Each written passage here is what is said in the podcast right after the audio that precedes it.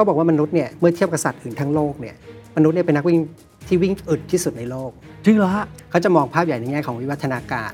แล้วเขาพบว่ากลไกเนี้ยความเครียดเข้ามา แล้วมันมีไปเครียดร่างกายเนี่ยมันพบมันเป็นกลไกที่ดึกดำบรรพ์มากอืมๆคำว่าดึกดำบรรพ์มากก็คือหมายถึงว่าเราแชร์กลไกเนี้ย กับสิ่งมีชีวิตอื่นๆเยอะแยะมากมายเลย คือมีเหมือนกันคล้าย ๆ กันอ่าปลาสัตว์เลี้ยงลูกด้วยนมนกอะไรเงี้ยอ๋อไดโนเสาร์ไดโนเสาร์ก็เครียด แต่ธรรมชาติเราถูกสร้างมา คือเราเนี่ยไม่คิดว่าเราเป็นนักวิ่งมาราธอน แต่ว่าในธรรมชาติจริงๆเนี่ยเราวิ่งอย่างน้อยๆในเลเวลเกือบมาราธอนในทุกที่คนคือนักวิ่งมาราธอน การปฏิวัติทางการเกษตรเนี่ยเริ่มเริ่มสร้างความเครียดเพราะมันเริ่มอยู่เป็นกลุ่มเป็นเมือง มีความเป็นชนชั้นขึ้น หัวหน้าเผ่าจะไม่ใช่คนที่แข็งแรงที่สุด จะเป็นคนที่คนรักที่สุด เป็นคนที่มีจิตใจเมตตาที่สุด This is the Standard Podcast. Eye opening for your ears. The Secret Sauce Secret Science. ทุกคนกำลังเครียดอยู่หรือเปล่าครับ ถ้าอย่างนั้นอย่าเครียดมากนะครับ เดี๋ยวสุขภาพจะไม่ดี ผมเชื่อว่าหลายคนได้ยินประโยคนี้บ่อยครับ แล้วก็รู้สึกว่า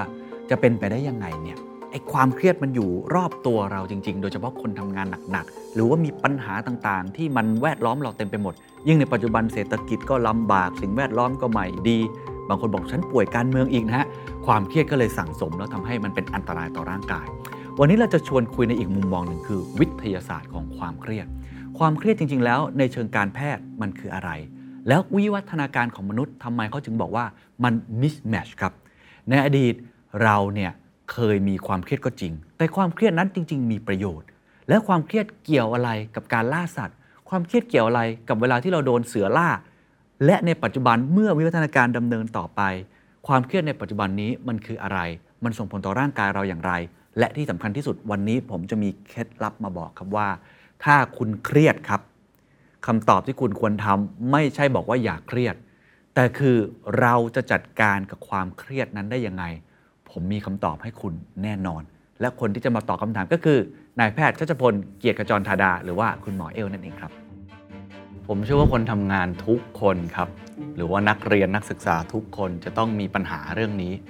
เครียดครับ ความเครียดแล้วทุกครั้งครับบอกว่าเครียดแล้วก็ไปปรึกษาคุณพ่อคุณแม่ปรึกษาเพื่อนปรึกษาคุณหมอบอกว่าอย่าเครียดนะ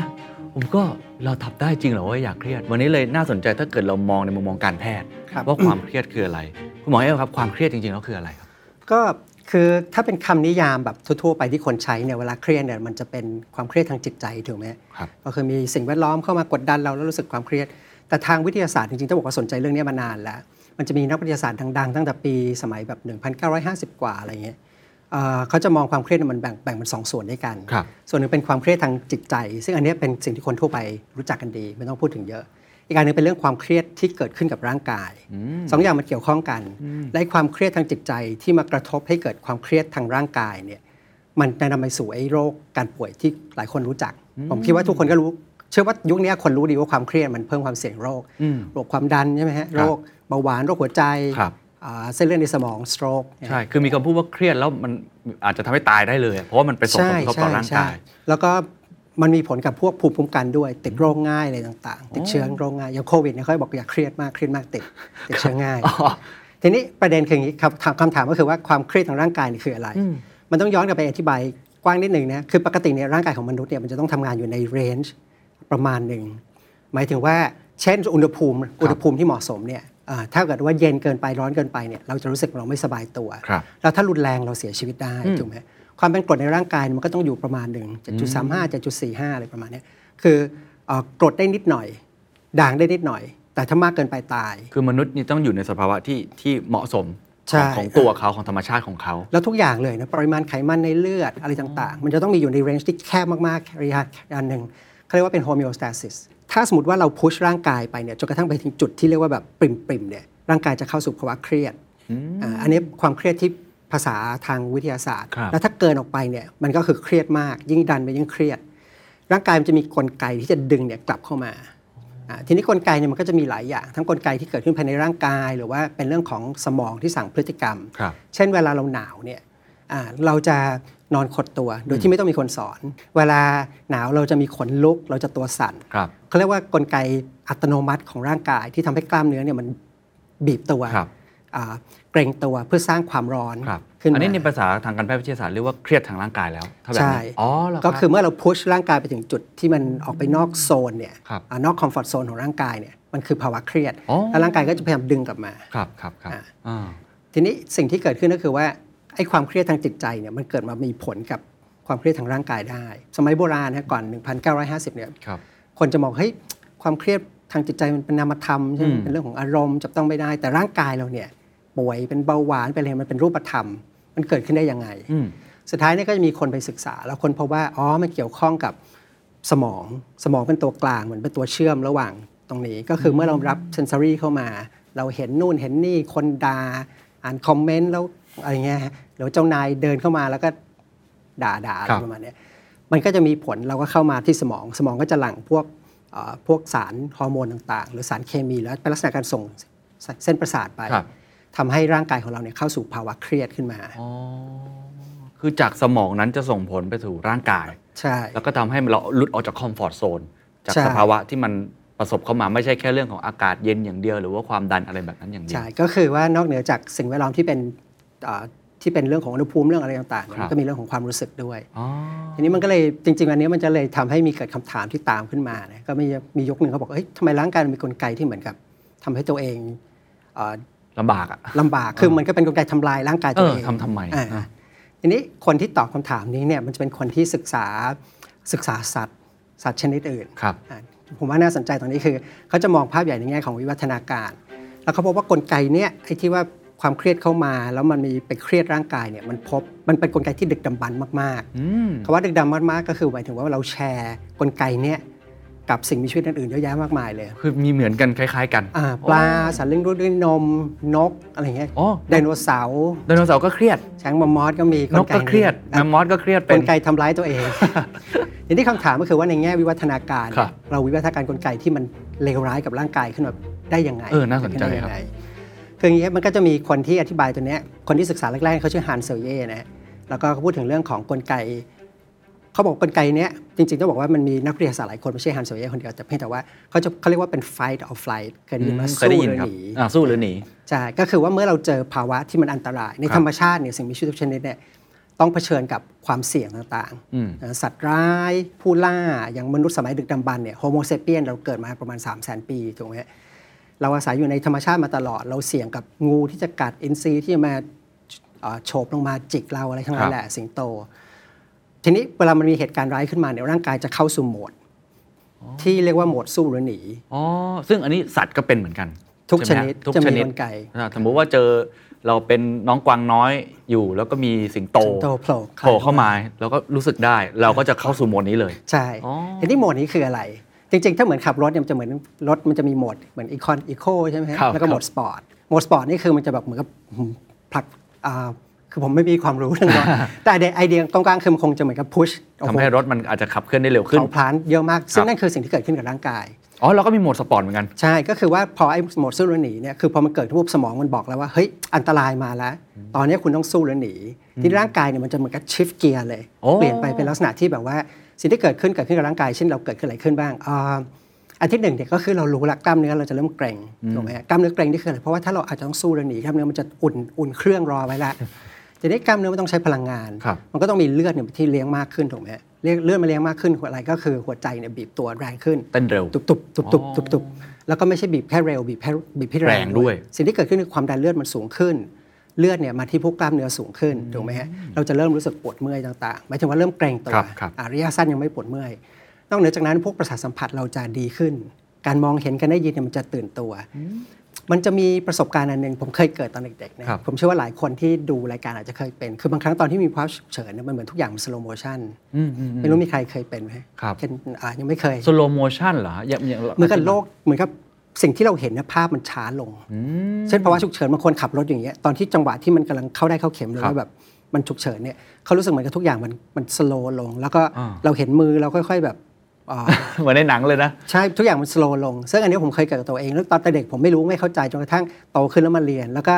อ่านแล้วก็เจอคนคอมเมนต์อย่างเงี้ยอะแล้วก็เพราะว่าเราไม่ได้คิดไปเอง ไม่ได้คิดไปเอง เพราะฉะนั้นมัถ้าเกิดใครเห็นภาพ slow motion แบบที่คุณหมอพูด อันนี้สามารถเกิดขึ้นได้นะอ่าไม่ใช่ไม่ใช่คิดเอาเองหรือว่าดูหนังหรือว่าพวก The Flash อะไรนั้นไม่ใช่ในพวกฮีโร่นะฮะ แต่ว่ามันเกิดขึ้นเพราะว่า sensory เราดีขึ้น ทุกอย่างมันก็เลยดูชัดเจนมากขึ้นครับแล้วก็นอกเหนือจากนี้ก็มีเช่นอ๋อแล้วก็ร่างกายมันจะมีการจัดสรรพลังงาน คือมันจะเลือกในร่างกายของเราเนี่ยมันจะมีกลไกที่บางครับกลไกเนี่ยใช้จำเป็นสำหรับการสู้หรือหนีถูกไหมครับ แต่บางกลไกมันไม่จำเป็นอืมกลไกที่ไม่จำเป็นเช่นอะไรการสืบพันธุ์ถูกป่ะเราคงไม่สืบพันธุ์ช่วงสู้หรือหนีช่วงวิกฤตเนี่ยเรายังไม่สนใจเรื่องสืบพันธุ์ซึ่งอันนี้มันก็คือคำอธิบายว่าเป็นคนที่เครียดมากๆเนี่ยจะมีปัญหาเรื่องของมีลูกยากเอ่อส่วนหนึ่งก็มีลูกยากด้วยส่วนหนึ่งคือไม่มีความต้องการความต้องการทางเพศมันจะลดลงอ๋อเออเนาะ impotence เออเออหรือว่าเป็นกันไหมครับเครียดแล้วก็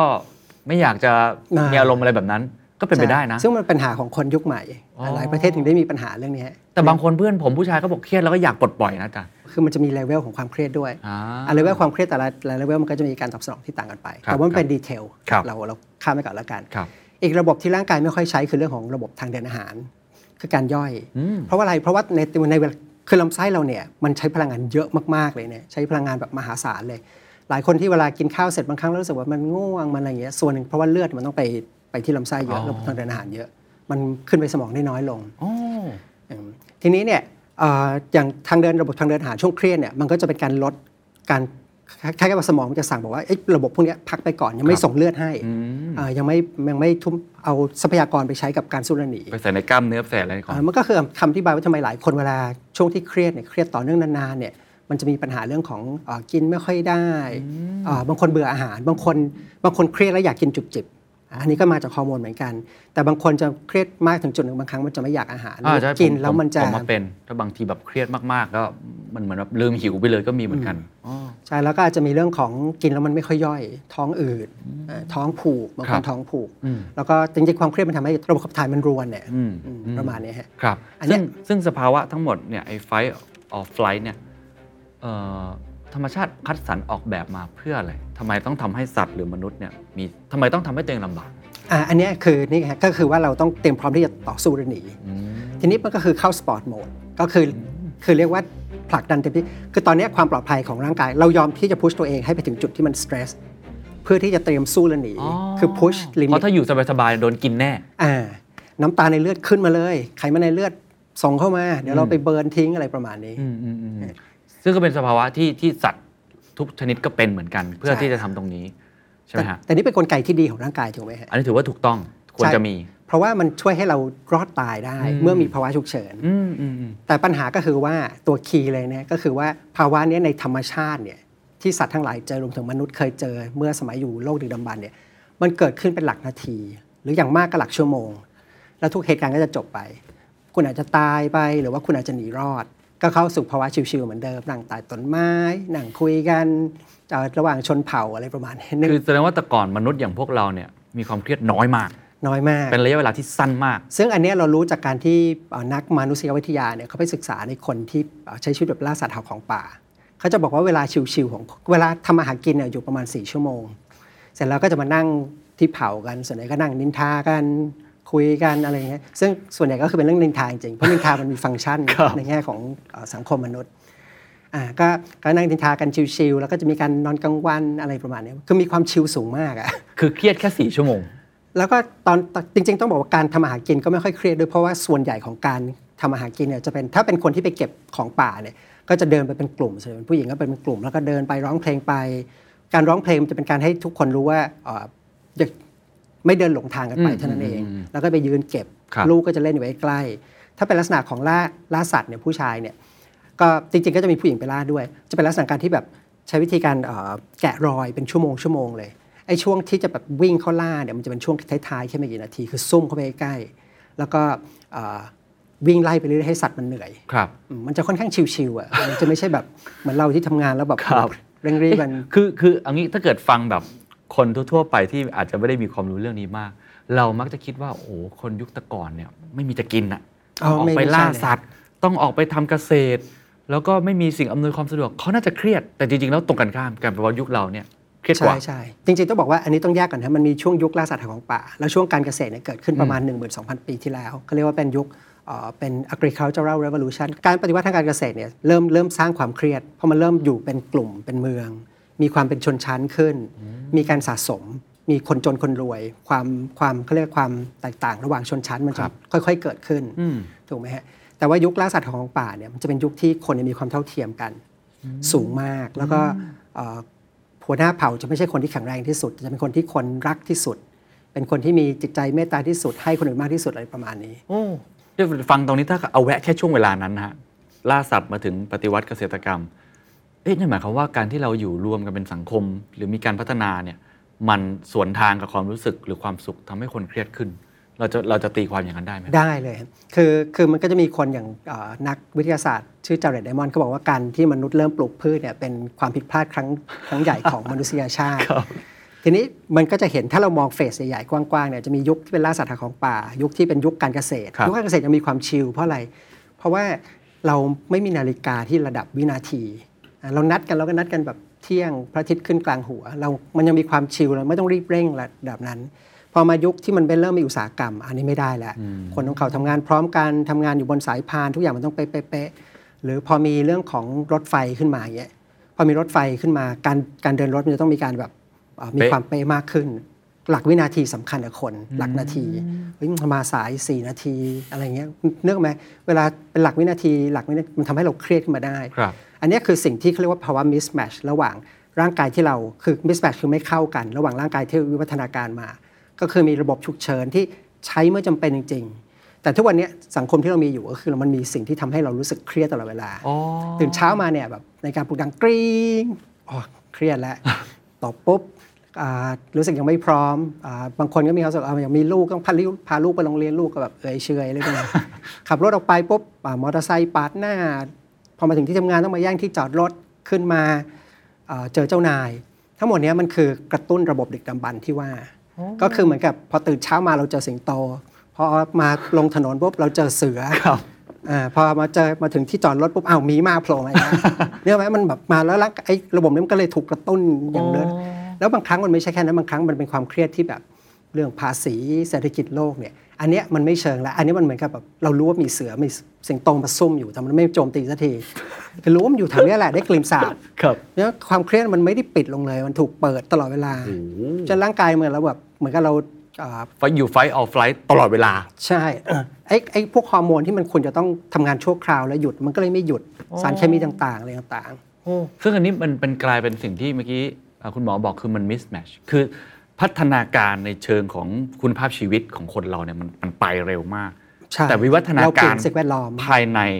ในเชิงแบบสรีรวิทยาหรือว่าธรรมชาติของมนุษย์เอง มันตามไม่ทันกับพัฒนาการใช่ตรงนั้น ใช่เลยครับคือถ้าจะพูดแบบเป็นประโยคสั้นๆเลยคือเหมือนกับเราจับสัตว์ป่ามันเลี้ยงในสวนสัตว์อ่าคือเรามาขังในสวนสัตว์ ให้อยู่ในสิ่งแวดล้อมที่มันไม่คุ้นเคยครับมนุษย์เนี่ยจริง ๆ ก็คือเป็นลิงสายพันธุ์หนึ่งถูกไหมเราคือสัตว์ป่า เราคือสัตว์ป่าที่ วิ่งอยู่บนทุ่งหญ้าเราเราเราเอ่อมีชีวิตที่แบบค่อนข้างชิลนิดนึง แล้วก็อยู่ในสังคมเล็กที่แบบไม่มีแรงกดดันสูงมาก แต่ว่าสิ่งที่เราสร้างขึ้นมา ซึ่งเป็นสิ่งที่ดีนะสิ่งที่ดีเอ่อเราสร้างความซับซ้อนของสังคม มันซับซ้อนขึ้นเรื่อยๆนึกนึกออกไหมคือ ทุกวันนี้กว่าที่อย่างสมมติว่าคนแบบล่าสัตว์หาของป่าเนี่ยอายุ 13เนี่ยคือวัยที่พร้อมที่จะเอ่อเอ่อแต่งงานมีลูกหมายถึงว่าถ้าเป็นผู้หญิงเนี่ยพร้อมอาเริ่มมีประจำเดือนนี่คือเริ่มจะเริ่มทำหน้าที่เป็นแม่ได้ ส่วนผู้ชายส่วนใหญ่เขาจะให้เป็นเป็นผู้ล่าไปก่อน เหมือนกับเป็นพวกเหมือนกับเป็นนักรบของเผ่าครับเป็นคนที่แบบออกไปล่าสัตว์ซึ่งก็คือคำอธิบายว่าทำไมวัยรุ่นยุคเนี้ยคือวัยรุ่นเอ่อยุคนี้ทุกชาติเนี่ยมีความคึกคะนอง ถูกไหม คืออยากออกไปล่าสัตว์ เออมัน mismatch ไงก็คือถ้าถ้าตาม nature ของเขาตามธรรมชาติเนี่ยเขาวิวัฒนาการว่าวัยเนี้ยคือวัยที่แบบ พร้อมที่จะเอ่อ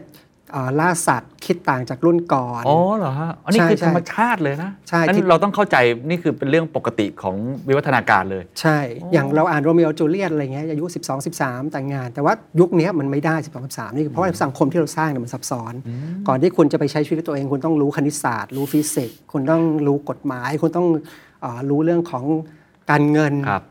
ตอนนี้ก็ดิจิตอลอีกใช้เรื่องวิธีชีวิตช่วงชีวิตที่ต้องเรียนรู้เนี่ยมันนานขึ้นเรื่อยๆเรื่อยๆจนถึงจุดที่แบบว่า เรามองว่าอายุ 12 13เนี่ยไม่พร้อมที่จะเป็นผู้ใหญ่ แต่ธรรมชาติเนี่ยสร้างมาให้คนวัยเนี้ยพร้อมที่จะที่จะลุกขึ้นมาแตกต่าง ที่จะต่อต้านรุ่นเก่าอ่าแล้วเขาก็มีความเชื่อกันด้วยว่า จริง ๆ ธรรมชาติของมนุษย์เนี่ยพอวัยเนี้ยต้องการที่จะต่าง เพราะอะไรเพราะมันจะสร้างความแตกต่าง ให้เกิดขึ้นในเอ่อเผ่าพันธุ์มีไอเดียใหม่ๆ ในเผ่าพันธุ์อ๋ออันนี้คือภาวะ mismatch ที่ทำให้เด็กยุคนี้ก็เครียด ผู้ใหญ่ก็เครียดเพราะว่าสิ่งแวดล้อมที่เราสร้างขึ้นมา มันไม่เข้าครับกับ ธรรมชาติของร่างกายเราโอ้ของถ้าร่างกายถ้าเราถ้าอย่างนั้นถ้าเอาเอาสิ่งที่อาจารย์พูดคือ มนุษย์เหมือนสัตว์ป่าที่ถูกจับมาอยู่ในกรงแล้วก็มิสแมทพฤติกรรมอะไรหลายอย่าง แต่ผมลองมองอีกมุมหนึ่งได้ไหมครับ อีกมุมหนึ่งก็คือ เราก็สะดวกสบายขึ้นมาก ใช่ใช่เราก็คือเอาเข้าจริงอะมันก็ชิลขึ้น ถ้าเกิดเราสามารถทำให้ตัวเองชิลแบบนั้นได้ ถ้าเรารวย เอาจริง ๆ แบบว่าคือโอเคก็อาจจะมีคนที่สมมติว่าคุณเป็นพระหรือเป็นอะไรอย่างงี้ก็โอเคก็ก็ใช้ชีวิตที่ชิลได้เอออะเพราะฉะนั้นพอฟังมาทั้งหมดผมว่าเราเริ่มเข้าใจนิยามความเครียดในอีกมุมหนึ่ง ว่าตอนนี้มันสิ่งที่เราเกิดขึ้นคือมันมันมิสแมชซึ่งกันและกัน ทีนี้ถามต่อแล้วในยุคปัจจุบันแบบเนี้ยฮะเราจะจัดการกับความเครียดตรงนี้ยังไง หรือเวลาเราเห็นพวกนี้มาเนี่ยสาเหตุจริง ๆ แล้วมันคืออะไรกันแน่ แล้วเราจะแก้ไขสาเหตุตรงนั้นได้ยังไงใหญ่คือที่ผ่านมาเหมือนเราคุยถึง ครับขู่ขู่ซะเยอะ คือคือผมรู้สึกว่าตอนนี้คือมีเสือมามองผมแล้วเนี่ยเปิดด้วยการขู่จริง ๆ แล้วทีนี้แต่ว่าเรามาคุยเรื่องวิธีการแก้ไขจริงๆเนี่ยต้องบอกว่าเอ่อเขาจะไม่ใช้คำว่าวิธีเราจะไม่เครียดได้ยังไง ความเครียดมันเป็นสิ่งที่อย่างที่บอกมันเป็นธรรมชาติ เพราะฉะนั้นเราบอกว่าคุณหมอบอกอย่าเครียดอันนี้เป็นไปไม่ได้ ไม่ใช่ เราต้องบอกว่าเราจะ manage ความเครียดได้ยังไงโอ้วิธีมองมันต้องเริ่มมองต่างกันทีนี้วิธีการเนี่ยเอ่อเพื่อจะจริง ๆ ต้องบอกวิธีการมันมีเยอะมากเลยนะเราผมเชื่อว่าหลายคนก็รู้กันอยู่แล้วเอ่อ จะมีเรื่องของเรื่องของเรื่องของโยคะอืมเรื่องของการฝึกการหายใจ box breathing หายใจอะไรเงี้ยเรื่องของการเอ่อนั่งสมาธิอะไรต่างครับๆนะแต่ว่าจริงๆ ที่ผมอยากจะผมคิดว่าน่าสนใจและอยากพูดถึงเป็นพิเศษจะมีอยู่ 2 อัน ก็ครับคือเรื่องของการออกกำลังกายอย่างหนึ่งนะอีกอันหนึ่งเป็นเรื่องของการเปลี่ยนวิธีคิดอะมันเป็นมันเป็นชื่อทฤษฎีเลยเอ่อคิดโดยนักจิตวิทยาคนชื่อว่าริชาร์ดลาซารุสวิธีเปลี่ยน mindset เพื่อเขาบอกว่า manage ความความคิดเครียดใช่ใช่ ว่าคุณเปลี่ยนความคิดร่างกายจะตอบสนองต่างไปอู้เอาเป็นเรื่องออกกำลังกายก่อนอ่าครับแล้วกันนะฮะคือออกกำลังกายเนี่ยค่อนข้างตรงไปตรงมาอยู่แล้ว คนก็รู้ว่าออกกำลังกายเนี่ยมันคลายเครียดได้ แล้วทุกวันนี้คนก็ออกกำลังกายกัน แต่สำหรับคนที่เอ่อบางคนอาจจะยังไม่มีอะไรคอนเอ่อคล้ายๆโน้มน้าวให้ออกกำลังกายเนี่ยคืออย่างนี้วิธีการออกกำลังกายเนี่ยผมชอบไอเดียอย่างหนึ่งที่ผมอยากเล่าให้ฟังเนี่ยก็คือว่าปกติเวลาเราเครียดเนี่ยมันเหมือนกับว่าคือคือมีคำถามหนึงที่ผมเคยชอบโดนถามบ่อยมากเลยก็คือว่า จริงๆการออกกำลังกายเนี่ยคือเท่าเท่าที่ฟังมาการออกกำลังกายเนี่ยเหมือนเป็นการพุชร่างกายเข้าสู่โหมดนั้น โหมดที่มันใช่ เครียด ตัวหัวใจเต้นแรงเออ กล้ามเนื้อแข็งเกร็เรางใช้กล้ามเนื้อ โฟกัสมาก แล้วก็กล้ามเนื้อก็มีการฉีกขาดเล็กๆใช่น้อยใช่ๆไมโครแทร์ใช่ไหมแล้วก็กระดูกก็มีการ ถูกกระแทกแตกเหมือนทำให้เราเครียดแต่จริงๆใช่ไม่ใช่เหรอฮะ คำถามก็คือว่าไอ้ตรงเนี้ยจริง ๆ ระยะยาวเนี่ยมันไม่เกิดผลเสียกับร่างกายหรือเปล่าอืมไอเดียคืออย่างนี้ฮะจริง ๆ ก็คือว่าออกกำลังกายเนี่ยตอบแบบสั้น ๆ คือออกกำลังกายเพื่อไปซ่อมร่างกาย แต่ถ้าจะให้เห็นภาพขึ้นเนี่ย ผมชอบตัวอย่างหนึ่งที่ผมเคยเอ่อเคยพูดที่หนึ่งแล้วผมนึกอันนี้ขึ้นมาเอ่อคือถ้าเรามองภาพเนี่ยก็คือว่าสมมติเรานึกถึงบ้านหลังหนึ่งครับ ความเครียดในแต่ละวันเนี่ยมันเหมือนการที่เราใช้งานบ้านไปเรื่อยๆ โดนแดดโดนฝนปิดประตูปึ้งปังปึ้งปังอ่ามีการกระเทาะของกระเบื้องของนู่นนี่ไปเรื่อยๆ มันค่อยๆ พังโทรมไปเรื่อยๆ แล้วด้วยความที่มันเกิดขึ้นช้าๆเนี่ยเราซึ่งเป็นเจ้าของบ้านเนี่ย อาจจะไม่ได้สนใจที่จะซ่อมแซมมันมากนัก เราปล่อยให้มันผุพังไป จนถึงวันหนึ่งเนี่ยมันก็เกิดเป็นโรคขึ้นมาอ่านี่คือร่างกาย แต่แต่ว่าเอ่อออกการออกกำลังกายเนี่ยมันเป็นความเครียดระดับพายุเฮอริเคนอ่าคือหมายถึงว่ามันมาทำเวลามันเกิดขึ้นเนี่ยมันเป็นความเครียดที่เกิดขึ้นในระดับที่ทำลายร่างกายมากประมาณหนึ่งคืออาหลังคาโดนพัดหลุดไปหน้าต่างหลุดไปทีนี้พอเรากลับมาถึงบ้านเนี่ยเราเห็นบ้านอย่างเงี้ยเราทำอะไรไม่ได้แล้ว หมายถึงว่าเราไม่สามารถที่จะละละเลยได้ เราต้องอ๋อ ซ่อมมัน อ๋อแล้วไม่ใช่แค่ซ่อมให้ดีเหมือนเดิม แต่เราบอกแล้วว่าเฮ้ยถ้าพายุเฮอริเคนลูกหน้ามา มันต้องทนได้ดีกว่านี้เพราะฉะนั้นเราสร้างร่างกายสร้างบ้านเนี่ยให้แข็งแกร่งกว่าเดิม ก็คือ no pain no gain ใช่เพราะฉะนั้นการออกกำลังกายเนี่ยไม่ว่าจะเป็นเรื่องของการที่เอ่อออกรูปแบบต่างๆเนี่ยนะฮะส่วนหนึ่งก็คือเป็นการกระตุ้นร่างกายเนี่ยให้บอกคือเป็นการบอกร่างกายสื่อสารกับร่างกายเราว่าเฮ้ยเราต้องการใช้ร่างกายนะเราต้องการใช้ร่างกายเลเวลนี้ ช่วยซ่อมขึ้นมา หรือว่าสร้างร่างกายคือพังของเก่าเราสร้างขึ้นมาให้มันเหนือกว่าเดิมโอ้ให้รับเลเวลของการออกกำลังกายที่ครับที่สูงขึ้นได้ครับและนี่บางคนก็ถึงได้บอกว่าเวลาออกกำลังกายคุณบางครั้งคุณต้องมี progress ต้องจด journal มี progressive load ที่เพิ่มขึ้นอ่าอะไรประมาณนี้คือ challenge ตัวเองไปเรื่อยๆ อย่าออกเลเวลเดิม แต่ถ้าถามในมุมของความปลอดภัยแล้วกัน เพราะเมื่อกี้แค่บอกความเครียดเนี่ยแค่กระเบื้องมันกระเทาะไปนิดนึง ประตูเปิดปิด มันก็ส่งผลทำให้เรามีอันตรายได้ใช่ไหมครับ ถ้าเป็นการออกกำลังกายจริง ๆ ในหลักทางการแพทย์เนี่ยหลังคาเปิดออกไปเลยเนี่ยมันอันตรายต่อร่างกายไหมหรือจริงๆมันเป็นกระบวนการตามธรรมชาติที่มันควรจะเกิด จริง ๆ มันเป็นกระบวนการธรรมชาติเพราะว่าร่างกายมนุษย์เนี่ยถูกสร้างมาให้เป็นนักวิ่งอ๋อหมายถึงว่าเหรอครัเราบเราอยู่ในธรรมชาติไงอ๋อเหรอฮะเราวิ่งเราปีนต้นไม้เราต่อเหมือนลิสู้งกับสัตว์เออเราเราคือลิงลิงที่แบบว่าอยู่ในทุ่งหญ้าต่างๆ เพราะฉะนั้นร่างกายเราเนี่ยคือธรรมชาติของมนุษย์ไอ้ที่เรามานั่งคุยกันอย่างเงี้ย แล้วก็เดี๋ยวเสร็จแล้วผมขับรถมามานั่งคุยอย่างเงี้ยอันเนี้ยผิดธรรมชาติ ร่างกายไม่ได้วิวัฒนาการมาเพื่อให้ทำอย่างนี้ครับร่างกายเราต้องแบบตื่นเช้ามา ไม่มีตู้เย็นไม่มีข้าวหิวใช่ไหมไปเดินไปหาอะไรกิน ไปกินจากธรรมชาติไปเด็ดมาถูกไหมเราไม่มีของของมาตั้งไว้เนื้อสัตว์เนี่ยตั้งมาสองสามวันบูดคุณอยากกินเนื้อสัตว์ใช่ไหมวิ่ง เพราะฉะนั้นทุกวันเนี้ยอ่าเราอยากกินเราเข้าซูเปอร์มาร์เก็ตเราไปร้านอาหารใช่ครับเราเรานั่งรถไปแล้วก็เราสั่งของออนไลน์ได้ด้วยจอดรถที่ใกล้ที่สุดเนี่ยผมจอดหน้า Standard เราเลี่ยงที่จะเดินเนี่ยซึ่งอันเนี้ยมันมันฝืนธรรมชาติมันผิดนี่คือธรรมชาติ mismatch mismatch เลย แต่ธรรมชาติเราถูกสร้างมา คือเราเนี่ยไม่คิดว่าเราเป็นนักวิ่งมาราธอนแต่ว่าในธรรมชาติจริงๆเนี่ยเราวิ่งอย่างน้อยๆในเลเวลเกือบมาราธอนในทุกที่คนคือนักวิ่งมาราธอนโดยคือเดินกันแบบเป็นสัญชาตญาณเลย เราเดินกันเป็นชั่วโมงชั่วโมงเนี่ยเดินขึ้นเขาบางครั้งเราว่ายน้ำเราเดินข้ามลำธารและการล่าสัตว์สมัยก่อนมันจะเป็นลักษณะการที่เอ่ออย่างเช่นเวลาล่าสัตว์เนี่ยมันจะมีวิธีการที่ ที่ที่เรารู้เนี่ยเพราะว่าเราศึกษาในคนล่าสัตว์หาของป่าในยุคปัจจุบัน ครับจะเป็นลักษณะการที่วิ่งไปเรื่อยๆไล่จนกระทั่งสัตว์มันหมดแรงมันเหนื่อย โอ้โห แล้วก็เราค่อยเข้าไปเอ่อสังหารมันในจังหวะสุดท้ายตอนที่มันหนีไม่ไหวแล้ว เพราะฉะนั้นมนุษย์เนี่ยเขาบอกว่ามนุษย์เนี่ยเมื่อเทียบกับสัตว์อื่นทั้งโลกเนี่ยมนุษย์เนี่ยเป็นนักวิ่งที่ที่วิ่งอึดที่สุดในโลก จริงเหรอฮะ จริง เขาบอกว่ามนุษย์เนี่ยสามารถวิ่งอึดกว่า คืออย่างม้าหรืออะไรต่างๆ วิ่งถึงจุดหนึ่งเนี่ยร่างกายมันจะร้อน จนกระทั่งมันไม่สามารถที่จะไปต่อได้มัน overheat อะไรอย่างงี้เนาะมันไม่มีกลไกที่ระบายความร้อน ส่วนมนุษย์เนี่ยกลไกระบายความร้อนที่ที่ต่างจากสัตว์เลี้ยงลูกด้วยนมอื่น ก็คือเรื่องของเหงื่ออ๋อเออไม่มีสัตว์อื่นเนี่ยไม่มีเหงื่ออย่างมนุษย์เออจริงด้วย ไม่มีใครที่จะแบบเพราะว่าส่วนส่วนหนึ่งก็คือมีขนมีอะไรด้วย แต่ว่ามนุษย์เนี่ยใช้ แต่ว่าการที่จะมีเหงื่อได้เนี่ยคือแหล่งน้ำในธรรมชาติเนี่ยในในโลกธรรมชาติหาไม่ง่าย ฉะนั้นการที่มนุษย์จะมีเหงื่อแบบเยอะๆอย่างนี้ได้เนี่ยมนุษย์ต้องมีความสามารถที่จะเข้าถึงแหล่งน้ำได้ได้เก่งครับก็คือเขาเชื่อว่าคือตั้งแต่สมัยโบราณมนุษย์ก็อาจจะแบบเอ่อมีวิธีการที่จะเข้าถึงน้ำได้ แล้วก็เราถึงได้มีกลไกนี้ขึ้นมาในร่างกายได้โอ้ผมว่าแค่นี้ก็เปลี่ยน mindset ผมแล้วนะคือเราถูกสร้างมาเพื่อเป็นนักวิ่งมาราธอนโดยโดยโดยเผ่าพันธุ์อะแต่กลายเป็นว่าทุกวันนี้ใครวิ่งมาราธอนได้นี่คือแบบสุดยอดเลยคุณเก่งมาก แต่จริงๆแล้วถ้าเกิดว่าทุกคนฝึกฝน ไม่ใช่เรื่องที่ยากจนเกินไป ใช่ Homo sapiens เนี่ยเกิดมาแกร่งเลย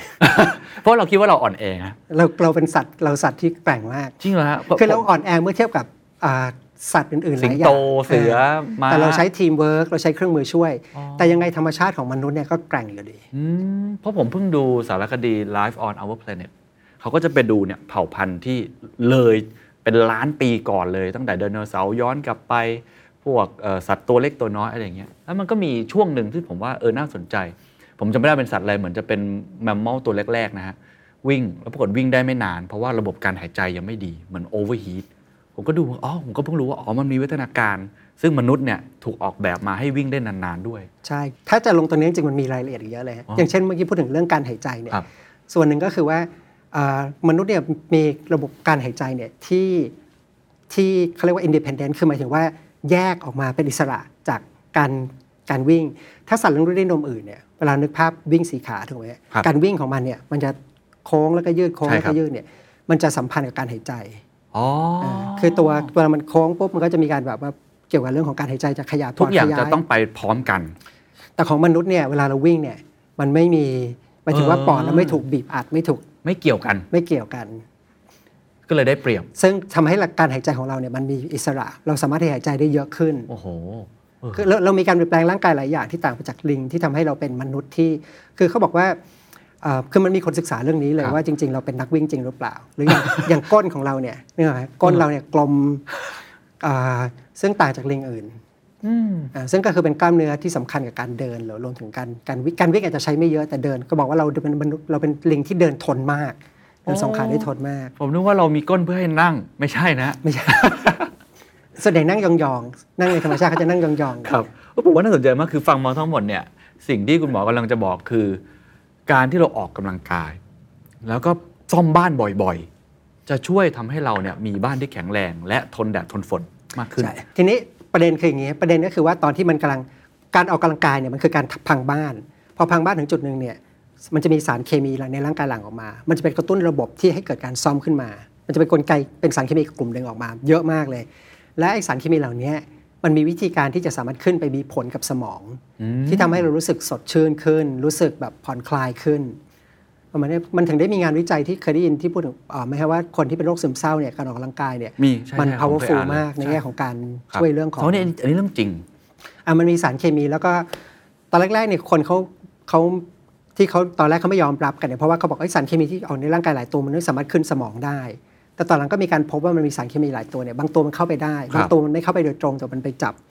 ที่ตัวจับแถวๆเอ่อเขาเรียกบัตรบัตรเป็นเป็นเยื่อหุ้มเป็นเป็นส่วนที่ป้องกันไม่ให้ครับเอาเลือดในร่างกายขึ้นไปบนสมองแล้วกันครับกรองส่วนกรองแล้วกันอ๋อคือหลังๆเนี่ยก็จะมีคนมาถามผมเยอะเหมือนกันว่า จะทำยังไงให้แบบมีพลังในการทำงานตลอด คืออาจจะเป็นผมแบบ productivity เยอะอะไรอย่างเงี้ยใช่ใช่ผมก็ตอบแบบมั่วๆไป ซึ่งรู้ว่าเพิ่งรู้ว่าเออมันมีหลักฐานทางวิทยาศาสตร์คือออกกำลังกาย เพราะว่าผมได้กับตัวเองในหลังโควิดมาเนี่ยผมออกกำลังกายเปลี่ยนชีวิตเปลี่ยนพฤติกรรมมานะครับออกกำลังกายถี่ขึ้นเยอะขึ้น แล้วก็รู้สึกกับตัวเองว่ามีพลังในแต่ละวันเยอะขึ้น แล้วก็ความเครียดเนี่ย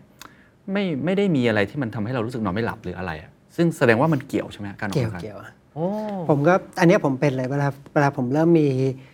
ช่วงไหนออกกำลังกายน้อยพระยาผมก็จะกระตุ้นแล้วให้ออกกำลังกายเออเพื่อจะแบบเพื่อจะให้ร่างกายเราทำงานดีนอนดีขึ้น ระบบขับถ่ายดีขึ้นครับเออกลางคืนก็จะหลับได้ดีขึ้นครับทีนี้มันข้อสองมีประเด็นที่อยากจะพูดถึงคือไอ้ทฤษฎีที่ของครับอ่านักจิตวิทยาเนี่ยชื่อริชาร์ดลาซารุสเปลี่ยนความคิดอืมอ่าเขามีทฤษฎีชื่อว่าลาซารุส appraisal theory อะไรสักอย่างคำว่า appraise ก็คือเหมือนการประเมินอืมครับทีนี้ไอเดียของเขาตอนแรกๆเนี่ยที่น่าสนใจก็คือว่าอ่าเขาบอกว่า เวลาเรามีสิ่งแวดล้อมมากระตุ้นเนี่ยให้เกิดความเครียดกับร่างกายเนี่ยถ้าเราสิ่งแวดล้อมเนี่ยมาเหมือนเดิมทุกอย่าง แต่ถ้าเราเปลี่ยนวิธีคิดกับสิ่งที่มากระตุ้น ให้มีความรู้สึกต่างไปแทนที่จะมองว่าสิ่งนี้เป็นความเครียดเป็นความกดดัน แล้วเปลี่ยนว่ามองเป็นเป็น challenge เป็นโอกาสที่จะเติบโตโอกาสที่จะเรียนรู้เนี่ยปรากฏลักตอนที่เขาพูดเนี่ยเขาเสนอเป็นทฤษฎีขึ้นมาเขาบอกว่าร่างกายเนี่ยจะตอบสนองต่างไป แล้วจะไม่เกิดผลเสียกับร่างกาย ซึ่งตอนแรกมันฟังดูแบบ ดูค่อนข้างก็เพียงแต่เขาเป็นแบบเหมือนกับตัวดูโลพ่กอมันดูโลกสวยอะเขาเป็นตัวพ่อของวงการใช่ใช่จริง ๆ ไอเดียนี้เป็นไอเดียที่แบบที่แบบพวกโค้ชlife coach think positive อะครับใช่ไหมใช่ใช่ใช่มันไปถูกเอาไปถูกไปใช้แบบแบบกว้างกว้างกว้างค่ะทำให้คนแบบบางคนมองว่าแบบเอ้ยมันแบบไร้สาระใช่แต่จริง ๆ มัน based on ไอเดียจริงอ๋อเหรอแล้วก็หลังจากลาซารุสมาเนี่ยมันมีนักวิทยาที่มาทำเรื่องเนี้ยเอาศึกษาเพิ่มเติมเนี่ยหลายคน แล้วก็มีการใช้พวก เครื่องมือที่จะมาพิสูจน์ว่ามันจริงหรือเปล่า เช่นเรื่องของการวัดระดับฮอร์โมนร่างกาย วัดระดับความดันเลือดอ่ารวมถึงสแกนสมองต่างๆ ว่าการการตอบสนองสมองเป็นยังไง ซึ่งเขาพบว่าจริงๆมันเป็นอย่างนั้นจริงๆ ก็คือว่าไอเดียสั้นๆ คืออย่างนี้ สมมติคุณมี challenge มาเนี่ยมีมีความรู้สึกคนกดดันเข้ามาเนี่ยเหมือนกับตั้งสตินิดนึงก่อน แล้วก็พยายามดูซิว่าไอ้สิ่งที่เกิดขึ้น ถ้าแบบสั้นๆ เลยก็คือพยายามมองเป็น think positive มองได้ไหมว่ามันเป็นโอกาสที่จะเรียนรู้ที่จะเติบโต ซึ่งถ้าเรารู้สึกว่ามันทำได้เนี่ยเราจะแค่เนี้ยกลไกในร่างกายมันก็จะเปลี่ยนแล้วเพียงแต่ว่าในคนที่ศึกษาถ้าสมมติคนที่แบบไปศึกษาเป็นคอร์สไปอะไรมากขึ้นเนี่ยมันก็จะมีรายละเอียด detail ครับผมยกตัวอย่างให้ฟังสั้นๆนะก็คือเอ่อเช่นแบบว่าสมมติว่ามีเรื่องความความยากบางอย่างเกิดขึ้นแหละมีงานเข้ามามีอะไรเข้ามาอย่างแรกสุด ประเมินก่อนว่า อันเนี้ยมันอันตรายกับเราไหมอันตรายจริง ๆ กับเราหรือเปล่า เช่น อันเนี้ยถ้าพลาดหรือตกงาน โอเค อันเนี้ยมันมีอันตรายจริง ๆ มันเป็น real threat มันเป็นอันตรายของจริงอ่าเราก็ต้องไปหาวิธี หรือว่าจริง ๆ มันเป็นโอกาส เช่นอาจจะเป็นลักษณะการที่ต้องไปนำเสนอต่อหน้า CEO ไปพูดต่อหน้าคน อันเนี้ยมันไม่ใช่อันตรายที่แท้จริง เสร็จแล้วก็ประเมินดูว่าไอ้สิ่งเนี้ยเรามี resource อะไรบ้างที่จะมารับมือกับสิ่งนี้ แก้ปัญหากับสิ่งนี้ที่ทำให้เราไม่ตกงานไม่อะไร แล้วก็จากนั้นก็ คล้ายๆคิดเป็นขั้นตอนอย่างเงี้ยฮะมันก็จะมีเป็นขั้นตอนเป็นสคืเต็อปเป็นส break เต็ป down ออกมา ใช่ จนกระทั่งสุดท้ายถ้าเรามีแผนที่ชัดเจน การมีแผนที่ชัดเจนเนี่ยเขาบอกมันจะเกิดสิ่งที่เรียกว่าเป็น sense of control ขึ้นมาเออคือคือเมื่อเรารู้สึกว่าเราควบคุมสถานการณ์ได้เนี่ย ร่างกายเราจะไม่เครียดเหมือนที่ควรจะต้องเป็นซึ่งอันนี้เป็นการทดลองในสัตว์ในในหนูทดลองก็จะเอาไฟช็อตมันอะไรนู่นนี่เลยประมาณนี้ครับ คือสสรุปก็คือว่าเราต้อง หนึ่งคือ think positive ก่อน มองทุกอย่างเป็นโอกาส หรือว่าอะไรให้เรียนรู้แม้ว่าจะเป็นเรื่องที่ไม่ดีอะไรก็ตามที แล้วก็พยายาม break down ออกมา เป็นขั้นเป็นตอนว่าเราทำอะไรกับมันได้บ้าง จนสุดท้ายถ้าเกิดว่าเราเจอว่าเราหาทางออกอะไรกับมันได้ มี solution sense of control ก็จะเกิดขึ้น แต่ถ้าเกิดผมผมลองถามแบบ extreme แล้วกันทำแล้วเหตุการณ์นั้นเราควบคุมไม่ได้จริง ๆ หรือว่ามันเป็นเรื่องที่ทำให้เราเศร้าอะเป็นความสูญเสียอย่างนี้นะครับหรือว่าเป็นสิ่งที่มันเราทำผิดพลาดจริง ๆ มันไม่ใช่การแค่ความเครียดแบบ ระดับเบสิกอย่างเงี้ย อันนี้เราจะจัดการกับมันยังไง คือต้องบอกว่าธรรมชาติของมนุษย์เนี่ยนะฮะอ่าคือคือความเศร้าความเครียดเนี่ยมันเป็นธรรมชาติของของเราจริงๆอ่ามันมีมีอยู่กับทุกคนอยู่แล้ว ทีนี้เลเวลเนี่ยมันจะมีเลเวลที่รุนแรงมากขึ้นเรื่อยๆ เราก็อย่างที่บอกถ้าเราจัดการได้เราก็จัดการถ้าจัดการไม่ได้เราต้องมีคนช่วยเหลืออถูกไหมเราต้องเราต้องยอมแล้วว่าแบบถึงจุดที่เราต้องขอความช่วยเหลือทีนี้ส่วนใหญ่คร่าวๆเนี่ยเอ่อวิธีการว่าจะรู้ได้ไงเราถึงจุดที่ต้องขอความช่วยเหลือเนี่ยเอ่อ ถ้าถ้าเป็นนักจิตวิทยาเนี่ยเขาก็จะมีหรือว่าทางจิตแพทย์เนี่ยเขาจะมีคำแนะนำกว้างๆนะคือผมไม่ได้รู้แบบทุกดีเทลนะคุณทีทั้งหมด แต่มันก็จะมีเช่นเเขาเรียกว่า dysfunctional ก็คือว่าถ้าคุณพบว่าไอ้ปัญหาที่คุณมีตอนเนี้ยมันเริ่มมีผลกระทบกับหน้าที่การงาน การเรียน เสียความสัมพันธ์กับคนรอบข้างและเริ่มแบบเสียเพื่อนพ่อแม่ไม่คุยด้วยอะไรเงี้ยอันนี้ dysfunctional คือมีปัญหาแล้ว ถ้าความความเครียดนั้นมันรุนแรงถึงขั้นที่คุณคิดเรื่องของการฆ่าตัวตาย อันเนี้ยคุณต้องหาคนช่วยแล้ว เพราะอะไรเพราะว่าธรรมชาติของคนจะไม่อยากตาย เมื่อคุณรู้สึกว่าคุณอยากฆ่าตัวตายเนี่ยมันแปลว่าไอ้การตัดคิดการตัดสินใจของคุณเนี่ยมันไม่มันไม่ปกติแล้วเอ่อเพราะฉะนั้นการตัดสินใจที่จะแก้เองอะไรต่างๆเนี่ยมันอาจจะไม่พร้อมเพราะคุณไม่พร้อมแล้วตอนนี้มันมันบ่งแล้วคุณไม่ปกติ เพราะฉะนั้นคุณต้องขอความช่วยเหลือ การขอความช่วยเหลือไม่ได้เป็นการอ่อนแออแล้วก็เอ่อมีอะไรอีกันเอาถ้ามีอาการทางกาย เช่นสมมุติว่ามันมีอาการที่เหมือนกับทำให้รู้สึกปวดหัว ครับหายใจไม่ค่อยได้ ปวดท้องอะไรต่างๆ ก็ควรจะไปคุยกับหมออ๋อคร่าวๆประมาณนี้ แล้วมันมีวิธีการแบบในทางธรรมเลยนะ ก็คือปล่อยวาง หรือว่า let it go อันนั้นก็ถือว่าเป็นการจัดการความเครียดไหมครับ จริงๆเป็นเป็นแล้วก็เป็นอันที่มีพวกงานวิจัยในยรองรับ มีงานวิทยาศาสตร์แล้วก็มีเพื่อนเพื่อนสนิทผมเขาก็ทำเรื่องนี้ ก็คือเป็นเรื่องของ เอ่อเป็นเรื่องของเขาเป็นจิตแพทย์ครับแล้วก็ทำเรื่องของเนี้ยเรื่องของการใช้พวกหลักหลักคำสอนทางธรรมทางทางศาสนาเนี่ยมาช่วยในแง่ของการเนี้ยแต่มันจะเป็น part ที่แบบผมมองว่าเป็น part เดียวกับเรื่องของการออกกำลังกายนั่งสมาธิทำโยคะอะไรต่างๆอ๋อเข้าใจครับเป็นอีกอีก method หนึ่งที่ก็ช่วยเหมือนกัน ซึ่งใช่ไหมฮะพวกเนี้ยเวลาเราทำไปเรื่อยๆเนี่ยข้อดีอย่างหนึงก็คือว่าอย่างวิธีการคิดอย่างที่บอกว่า appraisal ทั้งหลายหลายครับวิธีการคิดเนี่ยถ้าเราทำไปเรื่อยๆเนี่ยเอ่อพวกนี้มันเป็น skill เป็นทักษะคำว่าเป็นทักษะหมายถึงว่าถ้าคุณทำบ่อยๆ มันจะเกิดขึ้นเป็นอัตโนมัติอ๋อเหมือนขี่จักรยานแรกๆเนี่ยมันแบบโหต้องคิดทีละขั้นต้องครับทำทีละขั้น หรือว่าการใช้เอ่อความเชื่อทางศาสนาของตัวเองมาช่วยเนี่ยแรกๆมันมันจะยาก แต่พอทำไปเรื่อยๆ มันจะเป็นอัตโนมัติอ๋อ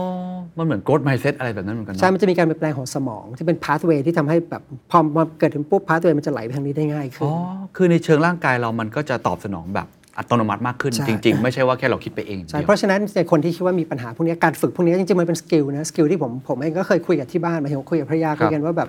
เออพวกนี้เป็น skill ที่แบบอย่างสมมติเราเลี้ยงลูกเงี้ยก็เป็นผมว่าเป็นเป็นเป็น life ใช่ skill ที่สำคัญนะใช่ใช่ใช่เพราะว่าไอ้ความเครียดมันไม่หายไปจากสังคม แต่การสอนให้ manage ความเครียดเป็นเนี่ยโอ้มันควรจะจริงอยู่เลยในครับ หลักสูตร มันแบบไม่ว่าจะเป็นคำว่า resilient ไม่ว่า complex ใช่ problem ใช่ solving หรือว่าการที่เราแบบเนี่ยมี growth mindset think positive พวกเนี้ยเป็นสิ่งที่ไม่ได้เกิดขึ้น แบบชั่วครั้งชั่วคราว แต่ต้องฝึกฝนเป็น skill อย่างหนึ่งเป็น life skill ที่ที่สำคัญเหมือนเหมือนเหมือนว่ายน้ำอันนี้ที่ผมคุยกับภรรยาคือรู้สึกว่าเออมันเป็นสิ่งที่ควรจะมีในหลักสูตร แล้วก็หลักสูตรในโรงเรียนที่อ่าโรงเรียนเขาก็จะมีสอนเรื่องนี้ครับโอ้น่าสนใจครับ ทีนี้ผมข้ามไปอีกนิดหนึ่งผมไม่แน่ใจว่าในหลักทางการแพทย์เนี่ยมันเป็นเรื่องเดียวกันหรือเปล่า เครียดแล้วมันก็จะไปเรื่องเศร้า อันนี้มันเชื่อมโยงกันไหมครับหรือจริงๆมันแตกต่างใช้คนละทฤษฎีคือต้องบอกว่า ความเศร้าความโกรธความกลัวเนี่ยเป็นเรื่องของอารมณ์ถูกไหมฮะความเครียดที่ว่าเนี่ยเครียดทางทางจิตใจเนี่ยเป็นภาษาแบบภาษาทั่วไปอ่าภาษาที่เราใช้กันทั่ว ๆ ไปไม่ไม่ไม่ไม่เชิงเป็นวิทยาศาสตร์เท่าไหร่ความเครียดทางร่างกายเนี่ยมันใช่อืมทีนี้ไอ้ความโกรธความกลัวความเศร้าเนี่ยมันมองเป็นมองเป็นความความเครียดทางจิตใจที่มามีผลกับความเครียดทางร่างกายได้อ๋อคือคือเขาแยกกันอ่ารวมเป็น หมวดเดียวกันหมวดเดียวกันเป็นความอารมณ์เหงาทางลบความเศร้า ความอารมณ์ทางลบหดหู่ความเหงาที่จุดสำคัญเลยนะพูดถึงเนี่ยเพื่อนผมไม่ได้พูดถึงความเหงาเนี่ยคือเป็นอารมณ์ทางลบที่ตอนนี้เป็นปัญหาใหญ่ คือความเหงาคือในมันจะมีคนประเภทที่เป็น introvert จริงครับๆอ่าที่แบบการอยู่กับตัวเองการได้อันนี้เขาเป็นความสุขของเขาอันนั้นไม่ใช่ความเหงา แต่คนที่มีลักษณะอย่างเช่น ช่วงโควิดเนี่ยพวกที่เป็น extrovert เนี่ยแย่นิดนึงครับใช่ไหมแบบโอ้โหอยากจะแบบเจออยาผู้กคนอยากโซเชียลไลฟ์มากเอออันเนี้ยเครียด อันเนี้ยคือการที่แบบไม่มีโซเชียลเนี่ยครับคอนเน t ชันเนี่ยทำให้เกิดความเครียดกับเขาอ๋อคุณหมอถ้ามองไปในอนาคตเนี่ยถ้าเราดูตามวิวัฒนาการ จากอดีตมาแล้วกันที่คุณหมอเล่าว่าจากเราโอ้เราชิวๆเราเก็บผลไม้นะแล้วเราก็นั่งนินทาเพื่อนกันอะไรอย่างเงี้ยผมก็อยากทำนะมาออฟฟิศแล้วก็นั่งนินทาเพื่อนไปเรื่อยๆ ความสุขของมนุษย์แล้วก็กลับบ้านนอน คือพรุ่งนี้ก็มาใหม่อะไรอย่างเงี้ยแต่ตอนนี้มันเหมือนโลกมันกำลังพัฒนาไปสู่จุดที่ ใช้คำว่ามัน point of no return มันกลับไปจุดนั้นยากแล้ว อาจจะมี alternative life ทางเลือกบางคนไปปลูกบ้านอยู่ต่างจังหวัดนั่นก็แล้วแต่ แต่ถ้าเกิดคนอยากจะประสบความสำเร็จในชีวิตวันนี้มันเหมือนจะต้องแบบ productivity เพิ่มขึ้นไปเรื่อยๆ แล้วก็จะมีเทคโนโลยีใหม่ ๆ AI ที่เข้ามาเรื่องของโลกร้อนก็ทำให้เครียดอีก ป่วยการเมืองอีกเรื่องอะไรต่างๆ อีกมากมาย ดูเหมือนโลกมันจะเร็วขึ้นไปเรื่อย ๆคำถามผมคือเฮ้ยตอนนี้มันเหมือนมนุษย์มันจะมีความเครียดเพิ่มขึ้นไป ในระดับที่เราอาจจะควบคุมมันไม่ได้หรือเปล่าฮะถ้ามองไปข้างหน้าเอ่อผมมองต่างไปเนี่ยคือผมมองตอนนี้มันมีความเครียดขึ้นครับแล้วก็มีพูดถึงเรื่อง AI คนตกงานอะไรต่างๆ ถ้ามาถึงจุดจริง ๆ ที่พวก AI มันสามารถที่จะมาทำงานแทนมนุษย์ได้เนี่ยสังคมมนุษย์มันจะเปลี่ยนไป คืออย่างนี้ทุกวันนี้อย่างเวลาเราไปคุยที่ไหน ผมไปใครที่ไหนคนเขาจะถามว่าชื่ออะไรทำงานอะไรนะเรา define คนด้วยอาชีพถูกไหมว่าสิ่งที่เขาทำทำอะไรคุณทำอะไรกับสังคมอะไรประมาณนี้ แต่ถึงจุดหนึ่งเมื่อมันมี AI มากขึ้นต่างๆเนี่ยแล้วมันออโตเมตทุกอย่างได้จริงๆเนี่ยมันแปลว่ามันต้องมีคนที่จะต้องใช้มนุษย์ไปสร้างสิ่งต่างๆ ขึ้นมาสำหรับเครื่องใช้สร้างเสื้อผ้าสร้างอะไรต่างๆเนี่ยน้อยลงเรื่อยอืมๆมนุษย์จะว่างงานกันมากขึ้นถูกไหมทีนี้มันสามารถมองอย่างหนึ่งว่าเทคโนโลยีพวกนี้มันทำให้คนเนี่ยรวยขึ้น จริงๆมันจะไปอยู่ในมือของใครบางคน แต่พวกนี้มันต้องโอเค สุดท้ายไม่ต้องมีการมีเรื่องของ policy เรื่องอะไรจัดต่างๆสรรมีผกาลตกงประโยชน์อะไรอย่างนี้ใช่ แต่ว่าประเด็นก็คือว่าสมัยก่อนเนี่ยเพื่อจะสร้าง บางอย่างขึ้นมาขึ้นน้ำขึ้นมาหนึ่งแก้วมันใช้พลังงานของคนต้องไปตักน้ำต้องอะไร แต่ว่าไอ้เทคโนโลยีที่เราทำกันมาตลอดที่มาเรื่อยๆเนี่ยมันค่อยๆใช้คนใช้แรงงานคนน้อยลงเรื่อยๆ ใช้ความคิดคนน้อยลงเรื่อย ๆ อาจจะไปถึงจุดที่มนุษย์เนี่ยไม่ต้องไม่ต้องโฟกัสเรื่องทำงาน ก็สามารถที่จะมีพวก product สินสินค้าค้าและบริการต่งๆเอ่อออกมาservice มนุษย์ได้ โดยใช้เทคโนโลยีมา service มนุษย์ ทีนี้ความเป็นมนุษย์มันจะไม่อยู่ที่เอาหน้าที่การงานแล้ว คุณจะไม่มาแบ่งแยกคนแล้วว่าคนนี้เป็นนักกฎหมาย คนนี้เป็นหมอ คนนี้เป็นเอ่อแม่ค้าขายก๋วยเตี๋ยวอะไรต่างๆ แต่จะมองที่คุณค่าของคนจริงโอ้ๆมันจะกลับไปยุคของล่าสัตว์ของป่า คือมองว่าคนคนนี้เป็นคน nice เป็นคนที่เขานิสัยดีถูกไหมซึ่งเราเคยมียุคนั้นใช่ไหมซึ่งเราเคยมีในยุคนั้นก็คือยุคล่าสัตว์ของป่า ซึ่ซึ่งงเราษย์มองคนเป็นคนจริงๆตอนนั้น มองคนที่คุณค่าของคนที่ที่ลักษณะของการที่แบบคนคนนี้ เพราะฉะนั้นเหมือนอย่างอนาคตเวลาพูดถึงสกิลเนี่ยมันจะกลับมาที่ human skill อ่าใช่คถึรับงมันจะพูดถึงเรื่องของการที่แบบคุณเอ่อเป็นมีเราต้องการอะไรที่มันเป็น human touch ความเป็นมนุษย์จริง ๆ ซึ่งเรามีความรู้สึกว่าเทคโนโลยีพวกนี้อาจจะมาทดแทนไม่ได้อื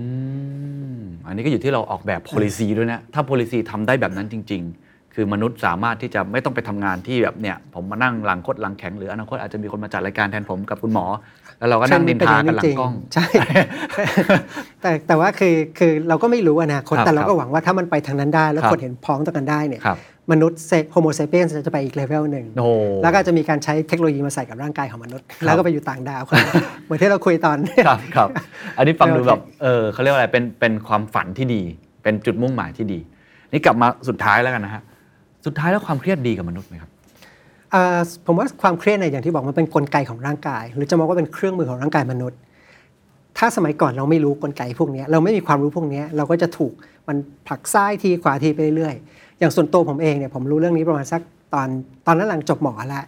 แล้วพอเรารู้พวกเนี้ยผมว่ามันไอความรู้พวกเนี้ยมันเหมือนเป็นเขาเรียกอะไรเป็นพลังวิเศษให้กับเรา ที่เราจะค้นพบว่าเราจะเราจะ manage พวกนี้ได้เรารู้สึกว่าอ๋อเราเข้าใจละเอ่อความเครียดเนี่ยบางครั้งมันไม่ได้เกิดจาก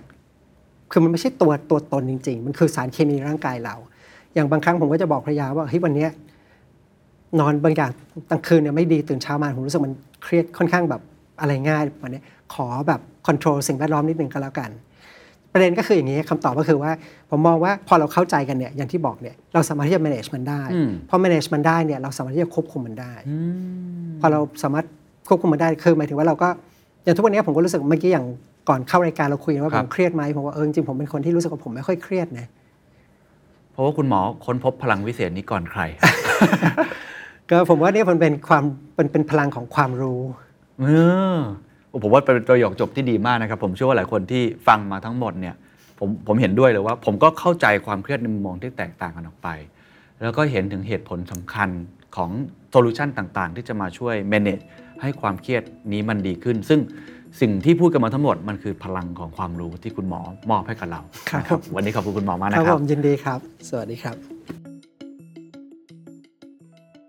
Secret Sauce. ถ้าคุณชื่นชอบ The Secret Sauce episode นี้นะครับ ก็ฝากแชร์ให้กับเพื่อนๆ คุณต่อด้วยนะครับ และคุณยังสามารถติดตาม The Secret Sauce ได้ใน Spotify, SoundCloud, Apple Podcast, Podbean, YouTube และ Podcast Player ที่คุณใช้อยู่นะครับ และอย่าลืมติดตาม Facebook Fanpage The Secret Sauce เข้ามาติชมเข้ามาพูดคุยกับผมได้เลยนะครับ